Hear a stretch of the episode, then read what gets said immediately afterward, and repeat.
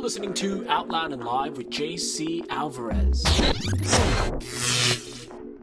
Music maestro Jason Pooh Bear MDMA Boyd has been instrumental in the career of some of the music industry's biggest selling chart toppers. The Grammy winning writer producer has collaborated with Usher, Chris Brown, Pink, and the legendary Whitney Houston. And now he's teaming up with the Prince of Pop, Justin Bieber, and taking this artist in a new direction. Pooh Bear is also embarked on launching his career as a performer and moving into the spotlight himself. Here now is Jason Pooh Bear Boyd. Hi, hey Jason, how are you? I'm alright. How are you? I'm doing very well, Mr. Jason Pooh Bear Boyd. Thanks for sitting with me. Oh, thank you for sitting with me. you know, there isn't a single successful artist in the last decade that you know hasn't you haven't had a hand in really charting their career. You know, the most obvious amongst them being Usher and Chris Brown, uh, amongst others. Life's been very good to you. Yes. yes, it has been a blessing, um, definitely I know it's. I know there's a lot of people, writers and producers that come and go, and I'm I'm very really blessed to still be relevant and still going. So you know, it's, it's a blessing. Yeah, there was a, a very particular uh, important event in your young life that uh, that sort of like shaped you and moved your family to Atlanta, Georgia. Could you tell me a, a little bit about that? Um, yeah, um, just when I was nine, we were in a tornado that you know was really, really unpredictable because Connecticut don't really have tornado. Right. Connecticut doesn't have tornadoes at all. So it was a tornado that left me and my mom and my brother. We were homeless for about ten months, and then um, the church that we were going to, they took up offering and they they gave it to my mom one Sunday for like they gave her like five thousand dollars, and she was able to take that, and we were able to start over, start life over in Atlanta, Georgia we moved to Atlanta, and that was like um, that was my turning point. Because moving to Atlanta, I, I I know I wanted to to write songs. I, I couldn't write songs, but I knew I wanted to in my mind and my heart. And when I moved to Atlanta, it everybody in the South in Atlanta was into the music industry. everybody was like there was ABC. There was a lot of kid groups Kris Kross, a lot of kid groups that inspired me, right. that made that gave me inspiration um, to to say like, hey, this is something that could really happen. Absolutely, and, yeah, um, yeah. Just see seeing around me was so real, and it was like, okay, I could do this. Like I've seen people, I've seen people go from, you know, being in a bad situation now to being in a good situation. It's all because of music, Right. and that that just inspired me and motivated me to to just to keep keep stay focused on on what I really wanted to do. Yeah, how Want to be. how fa- how fantastic that that opportunity put you right in the heart of of like one of the major cities in in the country that is really indicative of your style. You know, it's, it's such a strong uh, focal Right. point for hip hop and R and B music. And, and it's it's it's where a lot of that a lot of your, your talent is, is so indicative of. You co-wrote your first track. uh, You you were 14 years old. Yeah, Yeah. Yep, from 112, from um, the group 112, um, song called Anywhere. It was like my first number one, and I was still in high school. And um, that was just, that was a, a, a opportunity that my cousin, Courtney Sills, he discovered the group 112 at a talent show, a high school talent show. And Oh. um, I was still in high school, and he told me, like, hey, man, you, you can make money writing songs. I'm like, no, I can't. He's like, yeah, I'm gonna put you with 112, and if they, if, if you guys click and you guys don't have a, a great creative, you know, um, relationship, then maybe they'll they'll work, they'll continue to work with you on other music. So, you know, my first session with them, we we came up with Anywhere, and that was like, you know, a hit record. And then from there, I just never really turned back, and they, you know, I, I stayed writing all the hits and. Just, um, I never, I never turned back from that point. One of your inspirations was Stevie Wonder, who, like you, was also a, a child phenom. You know, he, he was writing and creating music at, at a really young age. How would you describe his influence on you as an artist? And are, have there been any other artists that really shaped you as a, as a young, uh, fledgling writer? Um, I would have to say that Stevie Wonder. When I was in Connecticut before the tornado, I used to like my mother was really religious. My father was my father's a preacher. Mm. Um, and before they separated, I wasn't allowed to listen to secular music. So Stevie Wonder fell into that category as worldly secular music. So I would sneak and listen to Stevie Wonder at late at night when my mom, when my parents would go to sleep.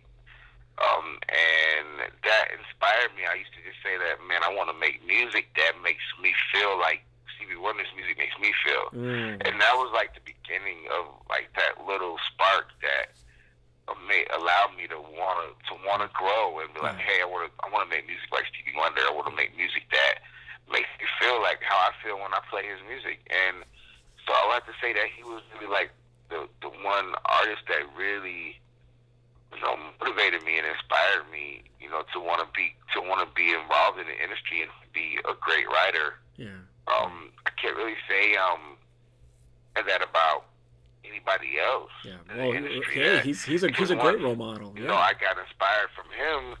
I kind of just started creating my own music, and just Absolutely. creating, you know, as opposed to um, listening to other people. I started, you know, creating, and um, basically just went through an area of trial and er, trial and error. You know, getting all the all the whack music out of my system till I made it to a point to where you know I knew why why it wasn't working and like okay I don't need to do that I need to do this and this is trial and error Right. that got me to that point but Stevie Wonder definitely was like the only person to really inspire me musically it wasn't anybody else Yeah, what- what a, what a what a fantastic inspiration he is and, and a titan in music. You know, you you've collaborated with so many different types of artists and vocalists, and uh, you know, uh, so many artists with different versatility. When you go, when you start working with an artist, what do you write? Do you create for what's distinct to that artist? Do you speak to their strengths? Mhm. You know, how how is that process? Yeah, that's a good question.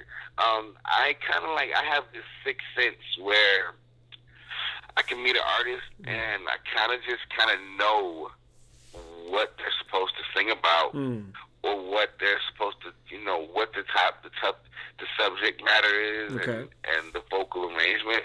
I kind of have this sense that the sixth sense that I've developed over the years to where I can work with an artist and I just know, like, okay, this is what they need to sing. This is what the Mhm. people are ready to hear right. you know, from this artist.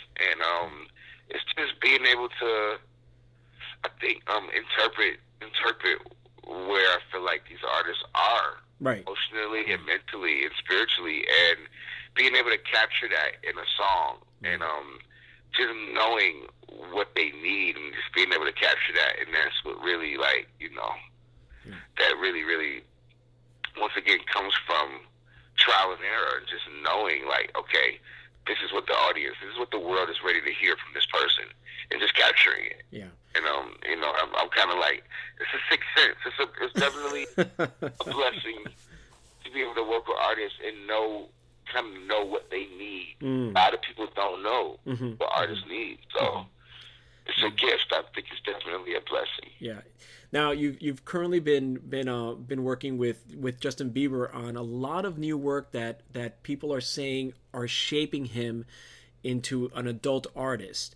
Um, one of the one of the recent tracks you worked with him on is is called "Change Me." It is is this is this new music that's evocative of, of, of Justin Bieber, who is right now one of the, the more unstoppable forces in, in contemporary music. Is, is this something that, that you both are working on to sort of like change his image and, and bring him sort of into his adulthood? Um, yeah, well, I would just say that it's a part of his evolution. Mm, Um, mhm. him as a when he was a younger artist, you know, even even now, but when he was younger, he grew up. Justin grew up listening to like Boyz II Men, and Yeah. you know, Yeah. he grew up listening to the more R and B, you know, contemporary sounding music, and as he came out, emerged as a, a, super, a pop superstar icon, he kind of, you know, his music kind of strayed away from his true love, and that was like R and B. So now that he's at an age where his his opinion matters, his decisions matter, Mhm. and musically, he's reached a point to where he wants to make the kind of music that he loves and that he wants to Mm. make. And I just happened to come along, you know, at the at a time where he is, you know, trying to creatively make the music that he's always loved and that he's always wanted to do, but Mhm. never really had the, the platform or never really had the, you know, he it wasn't at the right age to really, you know, fight for it. Mm. But, you know, without, for the powers that be that created all his music for him. And now he's at an age where he's like, you know what? I want to make music that I love. I don't want to. Mm. I don't want to. I don't want to keep making this music that the label and that the company wants me to make. You know, for record sales. Right. You know, quote unquote. You know, I want to make music that I love and that I I genuinely, you know, want to want to listen to and, and put out there. And it's just great timing because you know my style of, of writing and, and his his you know his style of, of singing is kind of like we're both at the same place, which is different ages, but it's like um he wanted to sing you know R and B, and I kind of needed to work with artists on that level in order to even put R and B back on a certain level. Mm. Like in order for R and B to be relevant again, it had to come through artists, iconic artists like Justin Bieber. So it was like great timing because I felt like R and B, the music that we're making now, I feel like it's a lost art, and right. I feel like it mm. it doesn't really have a platform anymore in this industry. And now that all the EDM and all the you know the big pop and electronic music is taking over, mm-hmm. and hip hop is taking over, it kind of like put R and B on the back burner on the back seat. So it's really it's really incredible that Justin wanted to make that kind of that that kind of music because you know he single handedly can bring back that sound, and that's what I feel like he's been we've been doing over the last ten weeks. It's mm-hmm. like bringing back the sound of music where people listen to it and they care to listen to it, mm-hmm. and it's not just you know the next EDM or, or song that you know, you play on the radio that sounds just like all the other songs that are behind it. it it's real R&B music that moves your soul and that speaks to your emotions. And I feel like that's the point of music. You know, I feel like if you if you make music, it has to move your emotions. It has to speak to your soul. Absolutely. In order yeah. for it to really, really hold weight and yeah. have value. So you've worked with uh, when you've worked with with artists like Usher and Chris Brown and and even Jill Scott.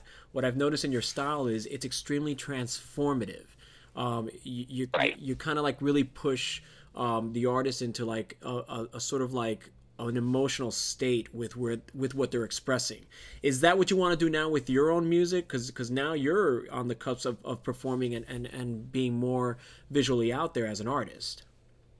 Yeah, I definitely. That's definitely my always been my goal is to to make music that moves people's emotions to when they hear it they feel like they can't go without hearing it again. Like that's my goal. It's like it's almost to use the the analogy of um of a of an addiction. Like hearing something that your body needs to hear. Yeah. And knowing that it needs to hear it again.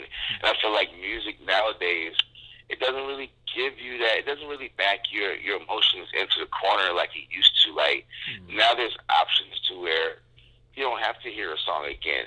I, I always felt like I always like being a part of music that when you hear it, you need to hear it again. It's something that it's a necessity, and for me, that's the way that I've always been a part of records that sold because to me, the music that sells mm-hmm. is the music that you can't go without hearing. Absolutely, like yeah. you, you, you sell music by like making records that your body, your emotions, once they hear it, they can't go again. Like I need need to hear it again in order to be, in order to to to, to really satisfy your emotions. Mm-hmm.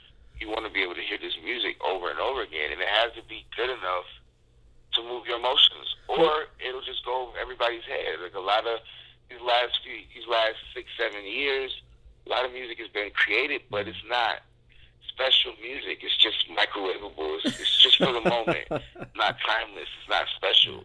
It's not nothing that you pull up 20 years from now and play for your grandkids or your kids and say, hey, listen to this. It's like, it's just for the moment. So yeah.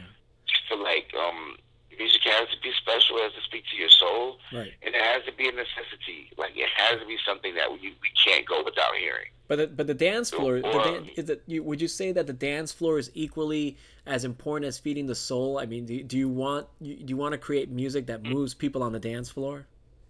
here here's here's my theory with the dance floor. My theory with the dance floor is if I make a record that people just love and people can't go without hearing, right? Then yes, they're gonna want to hear it on the dance floor. They're gonna want to hear it everywhere. They're gonna want to hear it on the elevator. They're gonna want to hear it in the lobby of a hotel. It's just about making this music that you can't go without hearing, and that goes for you know every now and then you'll hear a, a slow a slow song that'll break through and it'll be in the club or you're here in a Dell record called like Rolling in the Deep. Right. Like when they made that record, I guarantee you that they didn't have the club in mind. I almost bet you, I would bet they didn't have the club in mind at all. But because the music Rolling in the Deep was so powerful. Yeah, yeah. It, it was yeah. so strong that like people just wanted to hear it everywhere. Yeah. So it was like it, a dance floor definitely plays a large role in it. But I feel like if the music is strong enough, it'll make it to the dance floor. It'll make it everywhere. As mm-hmm. long as people care to hear it,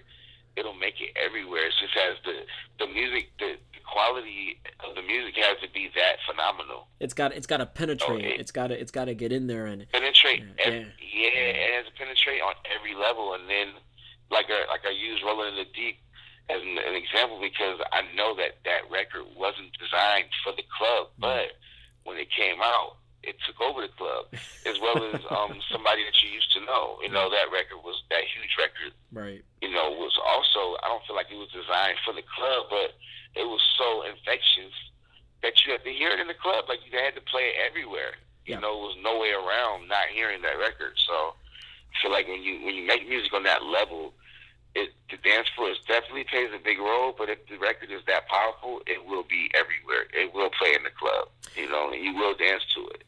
They'll they'll remix it until you dance to it, but it will still have that that powerful melody in the top line and the powerful lyrics mm-hmm. That move your emotions and that captivates you. Has there has there been an artist? I mean, you've worked with so many so many different people, but has there been an artist that surprised you in the studio? That when you when you got the opportunity to, to collaborate with that person, you got into the studio to, to to bang it out, they really delivered on a level that really shocked you. Um, I would have to say, mm, I would I would say Usher Usher yeah. Raymond was mm-hmm. one of those artists that I wasn't necessarily growing up, I didn't really necessarily grow up listening to Usher. I wasn't really a fan until I worked with Usher. When I worked with Usher on, on um, Confessions, yeah, yeah, it allowed me to, to be like to see that oh, this artist is great, and whatever. And, and when I was directing him and me telling him what to do, he was able to take my directions very well and, and deliver what, what I was trying to get him to deliver. And to me, you know, I, I became a fan because I was like, wow, he's really, he's really dope. He's really a hard worker and he's perfectionist. Yeah. And, um, him, I would say Usher, and then even now, Justin Bieber is another artist that I really, you know, two, three years ago, I really didn't really listen to Justin Bieber's music because it just wasn't, you know, that wasn't just my, that wasn't my, my genre, my style. But after going in the studio with him and seeing how you know uh, he's super humble, mm. the hard worker, and he's like um he's extremely musically inclined. Yeah. So Justin can hear something and know that it's great and special. Like a lot of artists, they're not able to hear great music. They don't know what great music is. They right. just go off of what their label tells them to record. So working with Justin, he actually knows what great music is, and that was like impressive. That made me be a fan. That made me say, "Wow, this kid is really, you know, he is really a, a phenomenon." Like just him being able to to do whatever I told him to do vocally mm. and understand it and make it, you know, relate. Like just come across recording it to me was like, "Wow, I'm a fan now." That's brilliant. And um, yeah. a, lot, a lot of artists I work with, they don't really, you know, they don't show me that. They're a lot of artists are followers, and um, I would just say Justin's a leader. Usher was a leader, you know, just but just like working with Usher out on on Confessions, that was years ago, and um, I felt the same way about Justin Bieber. I'm like, wow, this this is a really he's really a great vocalist, and he's a great musician. So. And now, and now you're going to be on the forefront. You're going to be on the forefront as an artist. And if you could describe the uh, the work that you're going to be putting out, that's going to be representing you. If you could describe it in one word, what would that word be, Jason Pooh Bear Boyd? Um, I would have to say um, the music that I'm gonna put out. Uh-huh. Uh, the one word I would have to use would, would be undeniable. I, I, really, I, I really don't like. I really like the music I'm gonna put out. Mm. Is I'm my biggest, I'm my, my biggest critic. So like, I'm like, I hate on myself first before anybody else can hate on me or give me constructive criticism. I'm already tearing myself apart tearing my music apart. And um, I only do that so that I want to leave zero, zero, zero percent room for error. Yeah. Musically, I want it to be flawless and um and undeniable. And I feel like a lot of music, like majority of music that's out today, is not undeniable. Like I can live without a lot of music. Right. I don't have to hear a lot of music that's out. So the music I'm, I'm, I've been working on and what I've been putting out, you know, I was always blessed enough to write hits for a lot of artists. So I never really struggled in that area of, of like of making hits. So just for myself, it's just um making sure that everything I put out is undeniable and that vocally, lyrically, it's on another level, so that when these artists hear it, they're inspired by Yeah, it. You know, exactly. as well as the the the, the people that hopefully I hope to you know trans transfer to fans, to Pooh Bear fans. I hope that they Yeah. you know they they love me as much as they love my mind and my songs that they love growing up and hearing over the years. So I just make just making just making sure the one word that would describe my music is and I'm not cocky or conceited at all. Like I'm very I'm, I'm far away from that. Mhm. But I know that my music is you know what I'm putting out there is gonna be undeniable or I wouldn't put it out there. You know, I, I wouldn't release it, and I wouldn't get behind it because I, you know, I want to be a. I don't want to just. I don't want to be a part of this microwavable music scene. I want to put out music that lasts forever, and that's timeless. Right. And you know, that's what I plan on doing. Always the perfectionist. Yeah. Pooh Bear Boy. Always. I'm a. I'm a, Always. I'm a Virgo. You know, Virgo is a perfectionist, and we can't help it. Well, thank you so much, my friend. I really appreciate it, and uh, and I wish you the best of luck. I can't wait to hear uh, more of your work. Uh, thank you very much for interviewing me. I appreciate your time. Stay in tune with all of Pooh Bear MDMA's new music by hitting his website at poohbearmusic.com. Thanks again to Jason Boyd for taking the time to get out loud. Out Loud and Live is now also available as a podcast on iTunes. Please hang up and try again. Send us your questions or comments to thrillseekerhq at AOL.com. This is JC Alvarez, and you've been listening to Out Loud and Live. This is a Thrillseeker HQ presentation. Get in the HQ. Go to www.thrillseekerhq.com.